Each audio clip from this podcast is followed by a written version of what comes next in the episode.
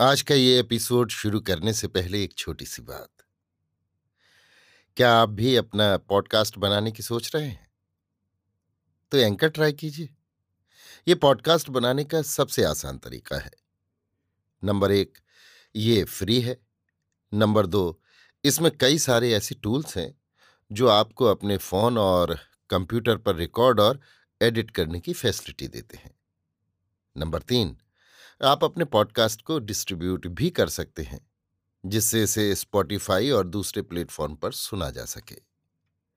तो डाउनलोड कीजिए free anchor app या विज़िट कीजिए एंकर डॉट एफ़ पर अपना पॉडकास्ट स्टार्ट करने के लिए। ये तो थी एक छोटी सी जानकारी, और अब शुरू करते हैं एपिसोड का सिलसिला। तो आज के एपिसोड में लीजिए सुनिए। आचार्य चतुर्सेन शास्त्री के लिखे उपन्यास, वयम रक्षा माह का भाग 111 धूर्जटी के सानिध्य में, मेरी यानी समीर गोस्वामी की आवाज़ में। पोलोमी शची इंद्राणी ने मदन प्रियारती को बुलाकर कहा, अरे मनमत वधु, आज मैं हेमवती शैल सुता उमा की चरण शरण में कैलाश जा रही हूँ। आ, तू मुझे श्रृंगारित कर दे। रति ने हंसकर इंद्राणी को सुवासित तेल लगा केश विन्यास किया, हीरा मोती मणिखचित भूषण, चंदन, कुमकुम और कस्तूरी आदि सुगंधों का लेप अंगोपांगों पर किया। फिर रत्न संकलित आभायुक्त पट वस्त्र धारण कर पैरों में महावर दी। शची का रूप हेमकांति के समान दे दीप्यमान हो उठा। इस रूप माधुरी को देखकर रति ने हँसते हँसते कहा, देवी, इस भुवन मोहन रूप को लेकर तुम भवन से बाहर कैसे जाओगी? इस रूप को देखकर तो जगत मत्त हो जाएगा। तुम्हारे अधरामृत को देख, देव दैत्य अमृत को भूल जाएँगे। वेड़ी को देख नागला जाकर भाग जाएँगे। उन्नत को चौको देख, मंदराचल अचल हो जाएगा। रति की ये वाक्य सुन चारुमती, शोभना, शची ने अपने अवयवों को ऐसे ढक लिया, जैसे भस्म राशि से अग्नि ढकी जाती है। वो गंधाव्रत ऊषा की भांति हस्तिदंत रचित गृहद्वार से बाहर आई। देवेंद्र ने पोलोमी शची सहित देवलोक से कैलाश को प्रस्थान किया। हिमगिरी श्रृंग पर हेमकूट के समान धवल ध्वजैरावत, धीर मंथर गति से ऊर्ध्वगत होता जा रहा था। निरभ्र आकाश में बालुदित अरुण की स्वर्णाभा से हिमश्रृंग की शोभा अकथ्य हो रही थी। उस शोभा को निरख देवेंद्र ने कहा, पोलोमी, प्रस्फुटित कमल से जैसे मृणाल की शोभा बढ़ती है, वैसे ही तेरे सानिध्य में मैं संपन्न हूँ। शची ने हंसकर कहा, ठीक ही तो है। पारिजात परिमल के कारण ही पवन का आदर होता है। परंतु अंब से मैं कहूँगी क्या, ये तो बताओ। जैसा अवसर हो, तू तो प्रत्युत्पन्न मती है। वो दुष्ट इंद्रजित नामधारी राक्षस जैसे मरे, वही तू कर। तो धूर्जटी की सेवा में क्यों? पितृचरण में चलकर क्यों न निवेदन करे? वो तथाकथित इंद्रजित क्या पितृचरणों का भी सामुख करने की सामर्थ्य रखता है? प्रिय उसकी सामर्थ्य का अंत नहीं है। धूर्जटी को छोड़ हमें और आसरा नहीं है। हमें धूर्जटी को उस दुरात्मा से विमुख करना ही होगा। अंब क्या मेरे कहने से सुनेंगे? क्यों नहीं? त्रिभुवन में कौन है जो तेरे कटाक्ष पूरे अनुरोध को टाल सके? फिर अंब तो तुझ पर बाल्यकाल से सदय है। कैलाश पर क्या हम आ पहुँचे? ये पर्वत जो श्याम तरु राशि में है, उसके उस पार वो जो स्वर्णिम उत्तुंग हिमकूट है। वही तो कैलाश है। वही है प्रियतमे। शरवन से तो ये अति मनोरम है। इसी से कैलाशी सरवन को छोड़कर यहाँ बसे हैं। तब क्या? तू तो जानती ही है कि कामदहन के समय ही रुद्र ने क्रुद्ध हो शरवन भी भस्म कर दिया था। अब तो उसे अगम्य क्षेत्र मान लिया गया है। निर्वंश के चरण वहाँ नहीं पड़ सकते। देखो तो प्रियतम, ये निर्मल निर्झर कैसी शोभा धारण कर रहा है। इसकी शुभ्र जलराशि श्यामशिला पर ऐसी प्रतीत हो रही है, जैसे श्यामा वामा ने उत्तरांग में चंदन लगाया हो। ऐसा ही है। लो आ गए हम कैलाश धाम के द्वार पर। वो देखो, द्वार मधुर निनाद से आप ही खुल गया। दूरझटी के किंकर इस दास की सैरावत को पहचानते हैं। यहाँ कैसे पक्षी कलरव गान कर रहे हैं? सरोवर में पद्म अभी सूर्योदय अच्छी तरह न होने के कारण पूरे खिले नहीं हैं। वे कुछ मुदे से कुछ खिले से ऐसे प्रतीत हो रहे हैं, जैसे लज्जावती नववधु ने भोर में कुसमारुण शैया त्याग व्रीणावनत हो अपना कमल वदन ढांप लिया हो। और निर्मल जल में जो बालारुण की रक्तिम रश्मियाँ खेल रही हैं, वे ऐसी प्रतीत हो रही हैं जैसे ढीठ नायक उस व्रीणावंता लज्जावती का अवगुंठन हटाने को उंगलियों से गुदगुदा रहा हो। देवाधिदेव के किंकरों ने इरावत को घेर लिया। देवेंद्र शची सहित हाथी से उतर शैलबाला अंबिका पार्वती की सेवा में किंकरों के बताए मार्ग पर चलकर जा पहुँचे। अंब स्वर्णासन पर बैठी थीं। जया चंवर डुला रही थी। विजया छत्र लिए थी। महेंद्र ने इंद्राणी सहित महामाया अंबिका के चरणों में प्रणाम किया। अम्ब ने हंसकर शची को अंक में बैठाया और सिर सूंघा। देवेंद्र की ओर से कृपा कटाक्ष कर कहा, देवेंद्र देवकुल में, देवलोक में कुशल तो है। अब फिर कोई नया झंझट तो नहीं आ खड़ा हुआ। अम्ब देवद्रोही लंकापति रावण और दुर्जय रावणी पर जब तक धूर्जटी का अनुग्रह है, तब तक भला देवलोक और देवकुल में कुशल कहाँ? देवकुल तो उस दुरंत रावण से लड़ ही नहीं सकता और मुझ दास को उसके दुरात्मा पुत्र का कंधे पर कलश रख तीर्थोदक से इंद्राभिषेक करके ही मुक्ति मिली। मेरा विकराल उज्र भी उस दुरात्मा के अक्षय तूणीर और दिव्य धनु के सामने निस्तेज हो गया। किंतु अब तो रावण का देवकुल से कोई विग्रह नहीं है। अब रावण और उसका वो पुत्र, जो अब मुझ दास को कलंकित करने के लिए इंद्रजीत कहाता है, जब तक जीवित हैं, तब तक सब देवकुल के साथ आपका ये दास मृतक ही है। उसने देवों ही की नहीं, आर्यों की परंपरा भी भंग की है। वो देव, दैत, असुर, नाग, गंधर्व, समागत सभी को एक करना चाहता है। उसकी यज्ञ विधि भी हमारे अनुकूल नहीं है।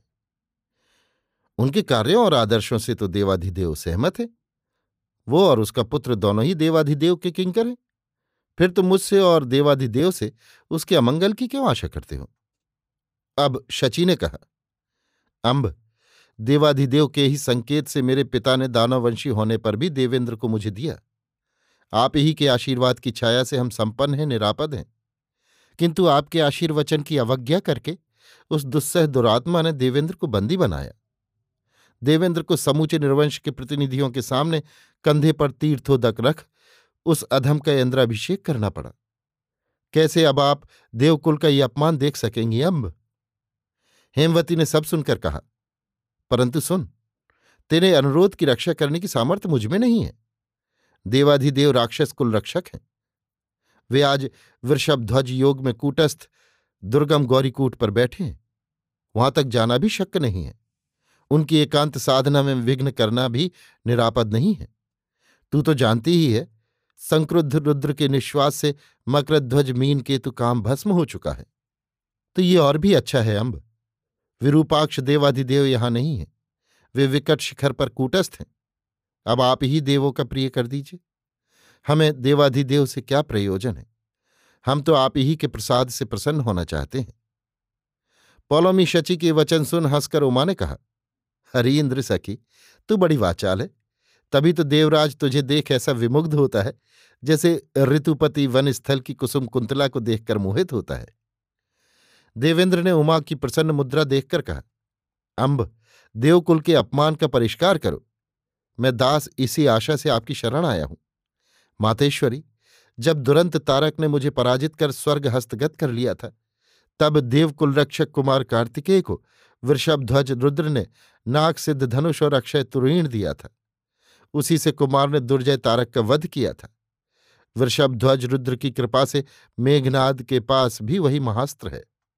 इसी से वो दुरंत राक्षस अदृश्य रहकर चतुर्मुखी बाण वर्षा करता है। उसका वध संभव ही नहीं। अब अम्ब कृपा कर मुझे कुमार का वही अक्षय तर्कस दो। धनुष की अभेद सुवर्ण मंडित ढाल दो और मृत्युंजय खड्ग दो, जिससे राम उस देववैरी दुरंत मेघनाथ का वध कर सके। देवराजेंद्र का ऐसा अनुनय अनुरोध सुन शरणागत वत्सला अंबिका शैलबाला पार्वती ने महामाया को आज्ञा दी कि वो देवेंद्र की इच्छा पूर्ण करे। महामाया ने वे जाज्वल्यमान शस्त्रास्त्र देवेंद्र को ला दिए। इंद्र ने वो कालधनुष हाथ में लेकर कहा, मुझ दास का ये रत्न धनुष इस दिव्य धनुष के सम्मुख तुच्छ है? ये महातेजस्कर खड्ग और सूर्यमंडल के समान दैदीप्यमान ढाल तथा काल सर्प की भांति नाग शरों से भरा अक्षय तर्कस पाकर मैं धन्य हो गया। देवकुल पुनर्जीवित हो गया। उमा हेमवती ने कहा, देवेंद्र, तुम मेरे अभ्यागत हो, देवराट हो तुम्हारा विचार शुभ है। आर्यों और देवों का अप्रिय मैं भी सहन नहीं कर सकती। दूर झटी क्रुद्ध भी होंगे तो मैं सहन करूँगी। तुम इन महास्त्रों को ले जाकर राम को दे दो।